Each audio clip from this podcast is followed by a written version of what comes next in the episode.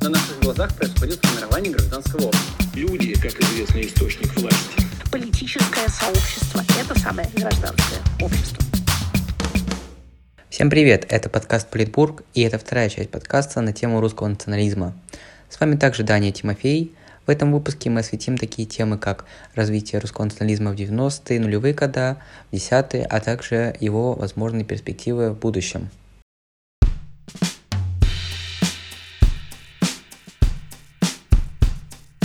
А теперь давай переместимся в эпоху, которая ближе к настоящему времени. Поговорим про 90-е, потому что после распада Советского Союза на территории России, как на территории, естественно, других стран, родилось огромное количество различных политических движений. Это были как э, организации, объединения, так и партии. Соответственно, когда мы говорим про 90-е годы, мне кажется, что если речь идет о русском национализме, то это пора эксцентричных, радикальных движений, зачастую движений авторитарной направленности. Мне кажется, что в 90-х не было места национал-демократическим, национал-либеральным движением. Э, они появились уже после, в конце нулевых, э, в начале десятых годов. И, разумеется, расцвет политических сил в 90-е не обошел страной и русских националистов.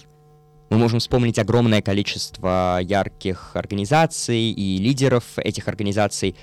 Можешь немножко рассказать о том, какие русские националистические организации существовали в 90-е и какова была их роль в новой политики. Да, я, наверное, начну в хронологическом порядке с первой оппозиционной партии, которая была легально зарегистрирована на Советском Союзе, ЛДПСС или ЛДПР. ЛДПР э, имеет интересный э, образ российской политики, но мы можем с уверенностью сказать о том, что в 90-е годы она была более национально ориентирована, она опиралась на довольно-таки интересные лозунги, которые можно сейчас причислить к националистическим. Да, например, э, Владимир Жириновский шел на выборы президента РСФСР с таким лозунгом «Я буду защищать русский и другие малые народы на всей территории России и СССР». Конечно, основой программы либерально-демократической партии были отнюдь не либеральные демократические принципы. Это были принципы смешанной экономики, это были принципы, конечно же, защиты э, русского народа, это были принципы свойственные многим консервативным партиям э, в Европе и в США. И мы можем судить о довольно-таки успешной э, организацией этой партии, потому что она, во-первых, существует до сих пор, она не запрещена. А, также можно отметить из успехов третье место на выборах президента РСФСР в 1991 году. И в 1993 году ЛДПР одержала победу на выборах в Первую Государственную Думу. А, также довольно-таки интересен лозунг э, другой от ЛДПР «Мы за бедных, мы за русских». Конечно, э, в риторике ЛДПР до смерти Жириновского постоянно присутствовали национальные мотивы, мотивы защиты русских. И Владимир Жириновский, наверное, представлял организацию, которая э, могла единственно справиться в легальном поле, в поле легальной политики с тем превалирующим русофобством э, правящих кругов, и оно оставило права и интересы русского народа лучше всех в Государственной Думе. Теперь давай поговорим о движениях, которые в силу их э, радикальности и эксцентричности не были представлены в российском парламенте. Эти движения в данный момент э, запрещены на территории Российской Федерации. Мы говорим о русском национальном единстве РНЕ и национал-большевистской партии. Опять же, обе эти организации признаны экстремистскими и запрещены на территории Российской Федерации. Даня, что ты можешь сказать об этих движениях, насколько влиятельными они были в 90-е и как ты оцениваешь их роль в русском национальном движении 90-х годов и в целом? И, конечно же, хочется начать с Русского национального единства. Опять же, эта организация запрещена, является экстремистской. Далее будем называть ее просто «эта организация». Эта организация является довольно-таки интересной, потому что ее идеология была, как сейчас могут назвать, красно-коричневой. Они выступали против э, либеральных свобод, они выступали против демократизации. В то же время они выступали против коммунизма, они поддерживали русский народ. Во всяком случае, это было э, их одним из основных лозунгов. Э, Русское национальное единство, запрещенная организация, имеет относительные монархические симпатии, однако считает, что вместо возрождения самодержавия в России должна установиться русская национальная диктатура. Законодательная власть должна строиться на основе словно-национального представительства. Одним из основных моментов истории, когда русское национальное единство, запрещенная организация, смогла показать себя, это было противостояние между президентом Ельциным и Верховным Советом в 1993 году. Они выбрали сторону Верховного Совета и были довольно-таки вооруженными э, сторонниками Верховного Совета, не так ли?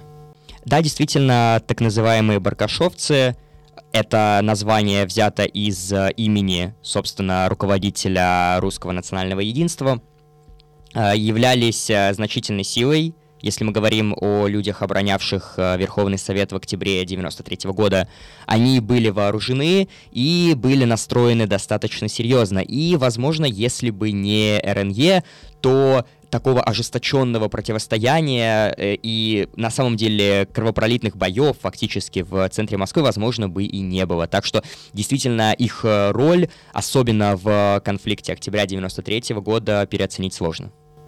Следующей организацией, которая э, является довольно-таки пестрым представителем национального движения, является национал-большевистская партия или лимоновцы. Она была основана в 1993 году Эдуардом Лимоновым, и одними из участников этого движения были также знаменитый э, российский музыкант Егор Летов и философ Александр Дугин, который э, впоследствии вышел из национал-большевистской партии.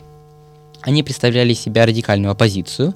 Эта запрещенная организация, экстремистская по закону Российской Федерации, выступала за социальную справедливость в экономике, имперское доминирование во внешней политике, гражданские и политические свободы во внутренней политике. Национал-большевистское государство жестче снаружи для внешних игроков и мягкое внутри для собственных граждан. А, мы можем судить о том, что они были помягче, чем РНД, хотя бы они не ходили в черных рубашках и не преследовали друг друга поднятием правой руки. А, главным условием для членства в организации было радикальное несогласие с текущим курсом правительства и президента РФ. Они участвовали в митингах, организовывали протестные акции.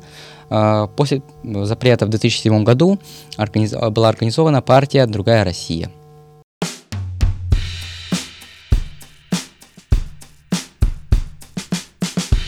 Мы сделали краткий экскурс в политические организации 90-х годов, и у многих э, сторонников национализма или просто людей, интересующихся политикой, возникают вопросы, не является ли национализм либеральной идеологией? Судя по организациям, которые мы перечислили, это сложно сказать.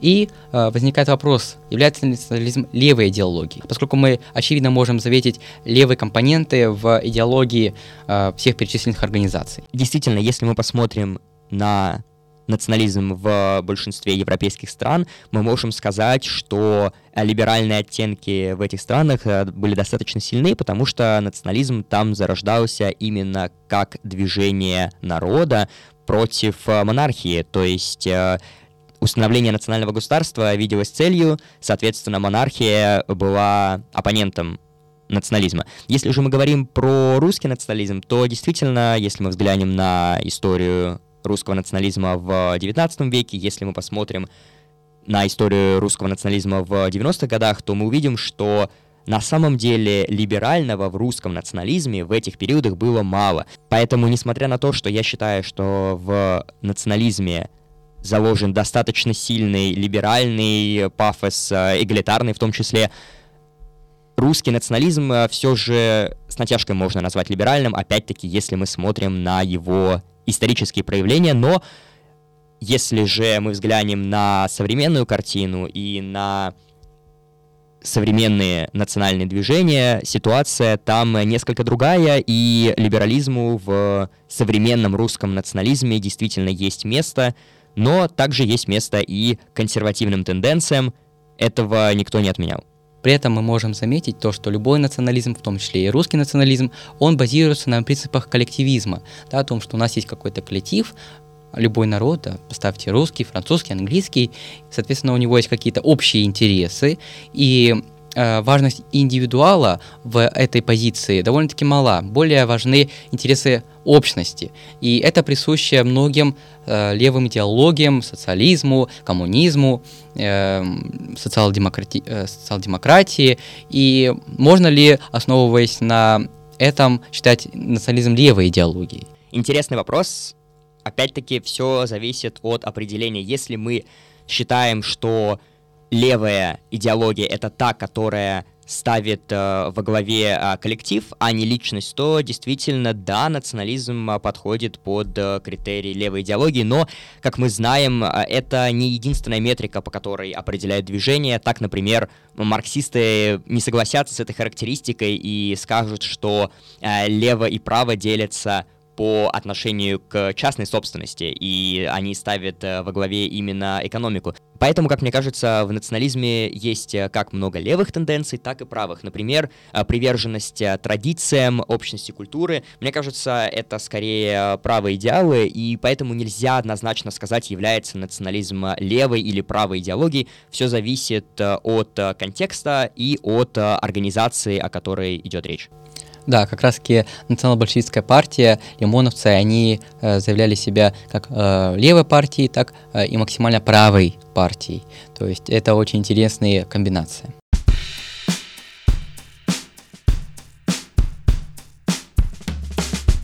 Отлично, мы разобрались с 20 веком, теперь поговорим о национализме в нулевых и десятых годах. Да, тут действительно есть э, много что обсудить. Если мы говорим о нулевых годах, э, то в России довольно значимую роль э, играли футбольные фанаты, э, играло уличное движение, и национализм в это время не был четко идеологически сформулирован. Основные баталии происходили буквально на улицах, и зачастую в авангарде русского национального движения на тот момент э, были футбольные фанаты. И, кстати, именно они были также довольно яркими представителями русского националистического движения в десятых годах, собственно, на пике национализма. Одним из самых ярких политических событий начала десятых годов было выступление русских националистов на Манежной площади — Почему это выступление достаточно важно? Потому что это было, пожалуй, первое крупное политическое выступление националистически ориентированных сил. Что же стало причиной и предпосылкой а, ожесточенного противостояния футбольных фанатов а, с ОМОНом в самом центре Москвы? Дело в том, что в 2010 году фанат а, Спартака Егор Сферидов был убит э, лицами кавказской национальности, и возмутило футбольных фанатов э, именно то, что, как им показалось, убийцы не понесли должного наказания. Вследствие этого они возмутились, э, вышли на площадь, э, и все закончилось э, достаточно жестоким противостоянием с органами правопорядка. Многие люди в результате этого конфликта получили реальные сроки, но все же русское националистическое движение показало себя довольно ярко именно в эти дни на Манежной площади, и это событие до сих пор вспоминают. Подробнее с историей этого события можно ознакомиться на Ютубе. У Ильи Варламова и Романа Юнимана есть э, хорошие документальные фильмы, посвященные этим событиям. То есть мы можем сказать, что Манежка будоражит ума и сердца русских националистов э, даже десятилетия спустя. Также одним из э, ярких событий этого периода стали так называемые русские марши. И Алексей Навальный, тоже что-то, наверное, запрещенное э, сейчас в России, принимал активное участие, и мы все, наверное, видели эти знаменитые картинки, как он ходит с имперским флагом, серьезным лицом. И что тогда происходило с русским национализмом? Что такое русский марш? Русскими маршами мы называем ежегодные собрания, митинги, шествия русских националистов, они а, проходили в День народного единства 4 ноября, и самые массовые из них а, проходили в 2011, 2012, 2013 годах. И действительно, ты упомянул участие на русских маршах Алексея Навального. Это было не случайно, потому что на тот момент, как мне кажется, именно русский национализм, а не либерализм были доминирующей политической силой и направлением в гражданском обществе. Поэтому неудивительно, что многие представители либерального движения, а в том числе Алексей Навальный, не были против связей с русскими националистами на тот момент. Но Алексея Навального нельзя назвать в чистом виде либералом, как минимум на момент начала десятых годов. Так, например, он состоял в движении «Народ», и это было движение националистической направленности, которое выступало за визы визовый режим с странами Центральной Азии и Закавказья, которые выступали за э, разрешение ношения огнестрельного оружия, во многом как э, способ самообороны собственно, от э, мигрантов, которых э, достаточно много уже в тот момент было в столице. Поэтому можно сказать, что сплетение либерализма и национализма в начале десятых годов было достаточно сильным. Либералы участвовали в русских маршах, и также националисты участвовали в либеральных протестах на Болотной площади и других э, оппозиционных мероприятиях.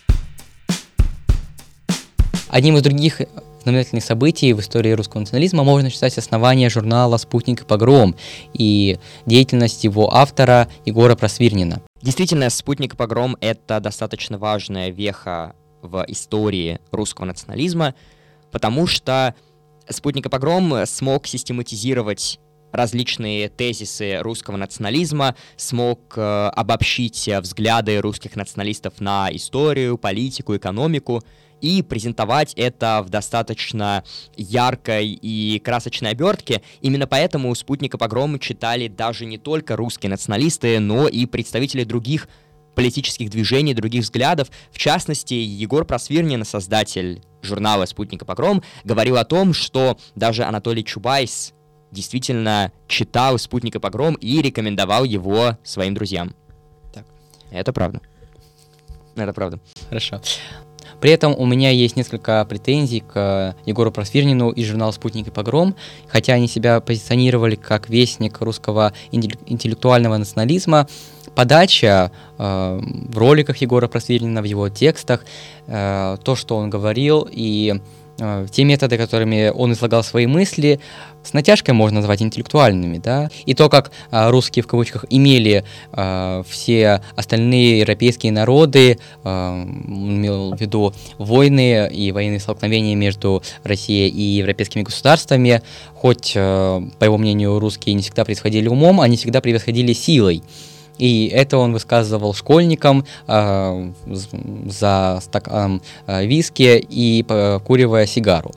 Такое поведение, э, с моей точки зрения, сложно охарактеризовать как э, интеллектуальный русский национализм. Это скорее просто какие-то рассказы э, бати под шофе. Я бы не согласился здесь. Мне все-таки кажется, что вот эти э, яркие, порой провокационные высказывания Егора в текстах и видео, это не самое главное в «Спутнике погроме», а главное в этом журнале то, что он смог систематизировать основные тезисы русского национализма и популяризировать э, это движение, и мне кажется, что именно поэтому «Спутник и погром» и его существование — это довольно важная эпоха в развитии русского национального движения.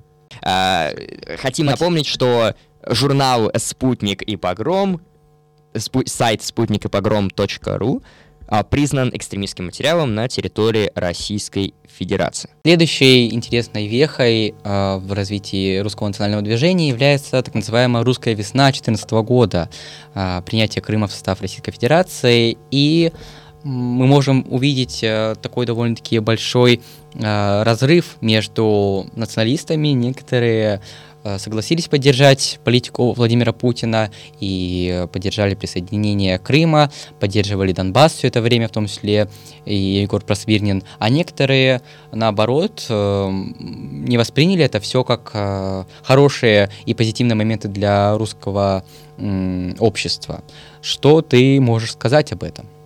Действительно, 2014 год и, в частности, март 2014 года — это важный момент в истории э, русского национального движения. А кто-то говорит о том, что в это время случился раскол, а кто-то говорит, что на самом деле никакого раскола не было и значимых противоречий по украинскому вопросу э, не возникало. Мне все-таки кажется, что раскол был, и он э, был по достаточно интересным линиям. А я могу сказать, что большая часть националистов этнических, если мы вернемся к началу нашего подкаста, мы говорили о том, что этнические националисты считают э, членами нации тех, кто этнически, э, расово, можно сказать, принадлежит к э, этой группе, соответственно, русский может быть только этнически русский, и кровь и почва — это критерии принадлежности к нации. Так вот, как ни странно, большинство этнических националистов не поддержали присоединение Крыма к России в 2014 году. Например, э, Дмитрий Демушкин и Белов Поткин, одни из лидеров э, русского националистического движения начала десятых годов,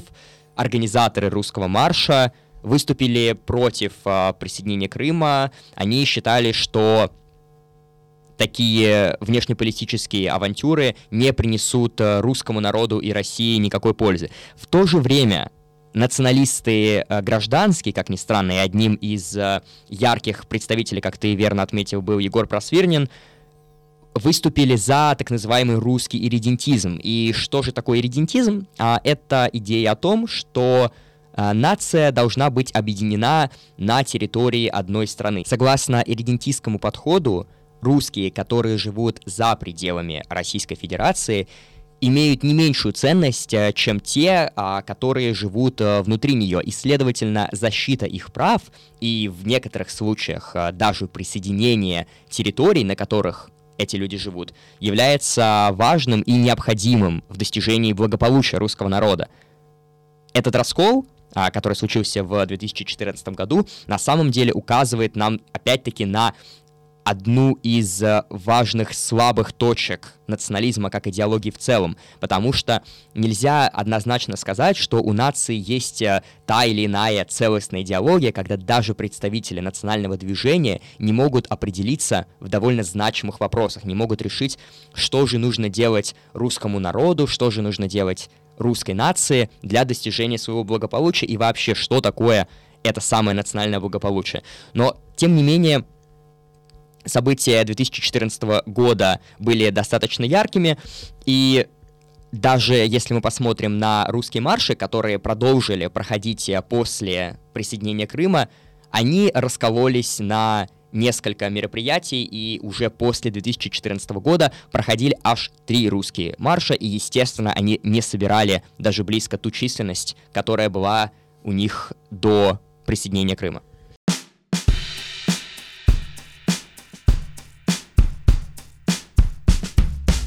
Одном из э, предыдущих выпусков нашего подкаста наши коллеги говорили также о русском национализме, и мне кажется, что они э, приравнивали русский национализм э, и лояльность власти, то есть лоялизм.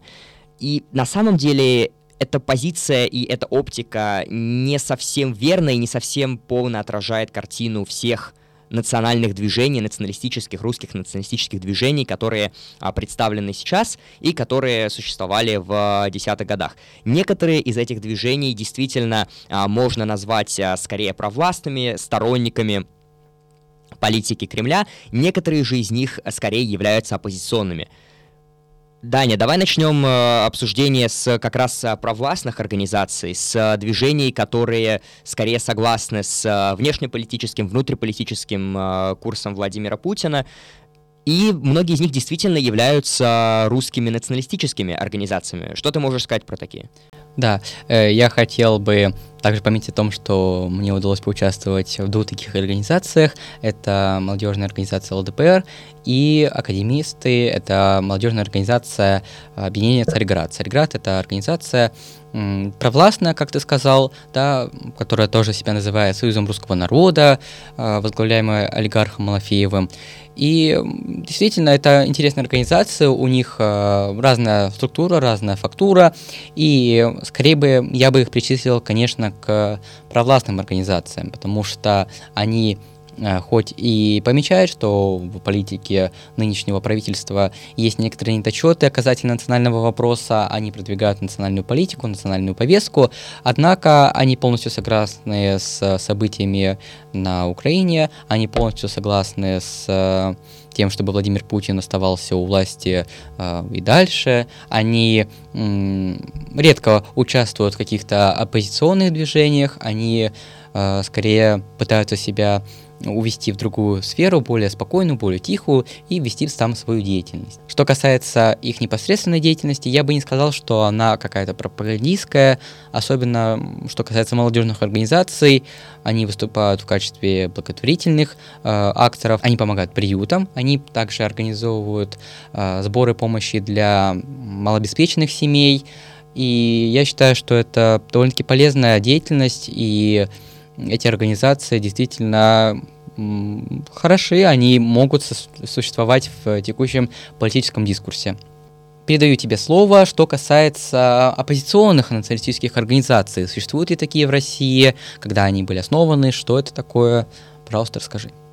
Да, действительно, оппозиционных э, русских националистических движений достаточно много, и если мы отмотаем пленку назад и посмотрим на движения нулевых, десятых годов, 90-х годов, э, те движения, о которых мы сегодня уже говорили, все они, большей их части, были открыто оппозиционными власти. И идея о том, что русское националистическое движение может в то же время быть лоялистским, это история достаточно новая, что тоже важно заметить. Какие же есть э, умеренные оппозиционные, или я бы лучше сказал, национал-демократические, национал-либеральные движения? Если мы посмотрим на ситуацию после 24 февраля 2022 года, можно сказать, что как либеральные, так и националистические движения сейчас явно находятся не на своем пике. Но в то же время некоторые движения существуют, так, например, а, движение «Общество будущее». Это национал-демократическое движение, членом которого я являюсь.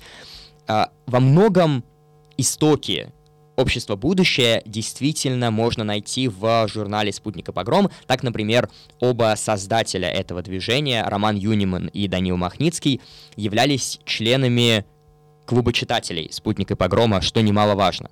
В повестке «Общество будущее» достаточно много различных идей — Тут есть и либеральные идеи, а, и националистические. Так, например, Общество будущее выступает за свободу слова, свободу политических собраний, в то же время выступают а, за присоединение Крыма, за поддержку русских за рубежом и за ограничение трудовой миграции в Россию.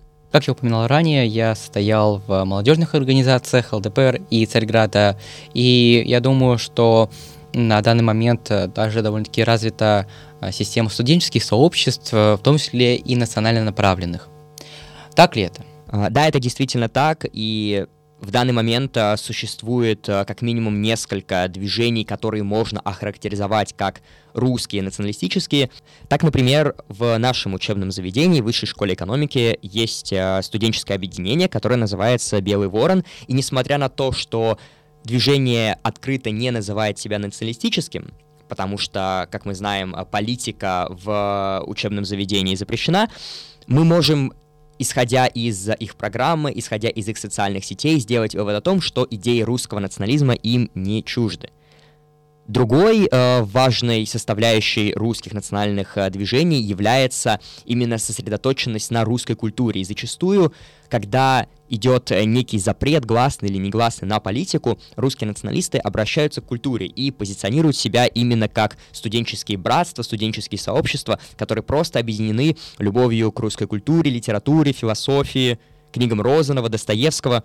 Например, студенческое братство Фратернита Суртенника э, или русский клуб э, НИУВШ, основанный моим давним приятелем Робертом Райтом. Эти движения действительно не говорят о том, что они являются открыто националистическими, но мы можем это считать по их программе, по их социальным сетям и по тому, э, что они говорят публично. Таким образом, мы видим, как э, обращение к культуре может быть э, неплохим методом обхода запрета на политику, потому что культура не является политикой, но в то же время она на самом деле ей является. И мы можем говорить о том, что мы любим русскую культуру или мы любим культуру какой-нибудь другой нации, при этом не называя себя националистами, хотя на самом деле мы таковыми являемся. Стоит заметить, что этот э, мотив и этот э, принцип не нов, как мы говорили ранее. Э, та же э, схема проявлялась э, в начале 20 века и в конце 19 века, когда э, действовал все-таки еще запрет на публичную политику, и различные национальные сообщества продвигали русскую культуру, занимались организацией чайных и всем тем, что мы описали ранее. То есть забавно, как история повторяется.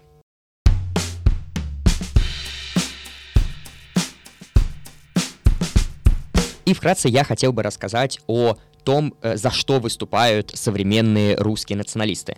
Есть э, некая лирическая часть, такая как любовь к русской культуре, акцент на русскости в противовес российскости, но также есть и прагматика. Например, русские националисты выступают за визовый режим со странами Средней Азии. Они считают, что эта мера поможет остановить бесконтрольную, по их мнению, миграцию из э, среднеазиатских стран. Также они выступают за поддержку рождаемости, особенно в э, так называемых русских регионах, упразднение национальных республик и уравнивание их в правах с другими субъектами Российской Федерации и, как я уже заметил ранее, поддержка русских за рубежом.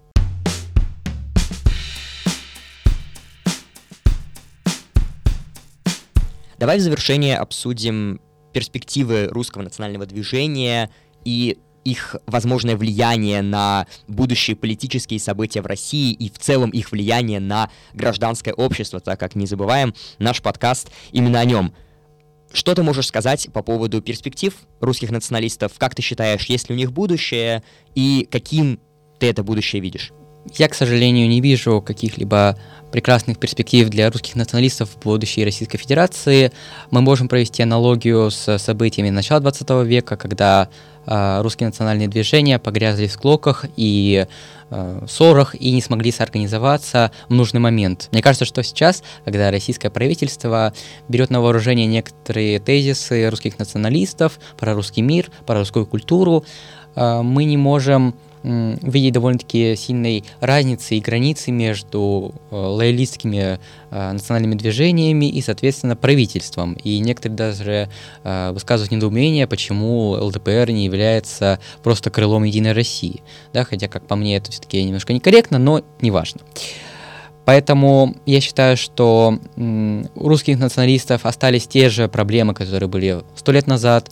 Это недостаточная организованность, недостаточно проговоренность некоторых тем, поскольку все равно до сих пор существует э, довольно-таки много разногласий насчет базовой терминологии, и когда ваше движение постоянно раскалывается по каким-то решающим вопросам, будь то украинский вопрос, будь то приверженность власти, вы не сможете построить э, той ситуации, того политического ландшафта, э, где националистическая партия в России или президент, э, какой-то правитель с э, взглядами национальными сможет объединить страну, сможет повести ее куда-то в будущее.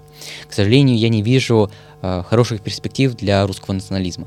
Мне все-таки кажется, что у русского национализма есть будущее на так называемом новом витке плюрализма. Если мы посмотрим на опросы, то видно, что повестка националистов на самом деле резонирует с интересами граждан. Так, э, например, по опросу Левада-центра, признанный иностранным агентом, москвичи назвали мигрантов самой беспокоящей их проблемой. Поэтому мы можем сказать, что у националистов при должной организационной и агитационной работе есть э, неплохие шансы на успех, и я думаю, что они могут получить до 20% э, места в Государственной Думе. Мне кажется, что эта ситуация вполне реальна, если они будут обращаться к нуждам именно граждан, не уходить в лирику, а заниматься конкретными практическими вещами. Но на данный момент русские националисты могут э, принимать участие в гражданском обществе, так как, как мне кажется, рычагов прихода к власти в нынешней ситуации у них действительно нет, и здесь я с тобой согласен.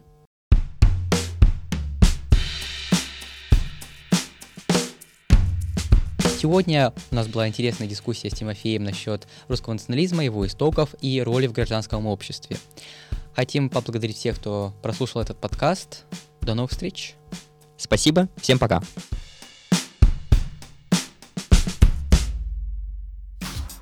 На наших глазах происходит формирование гражданского общества. Люди, как известный источник власти. Политическое сообщество – это самое гражданское общество.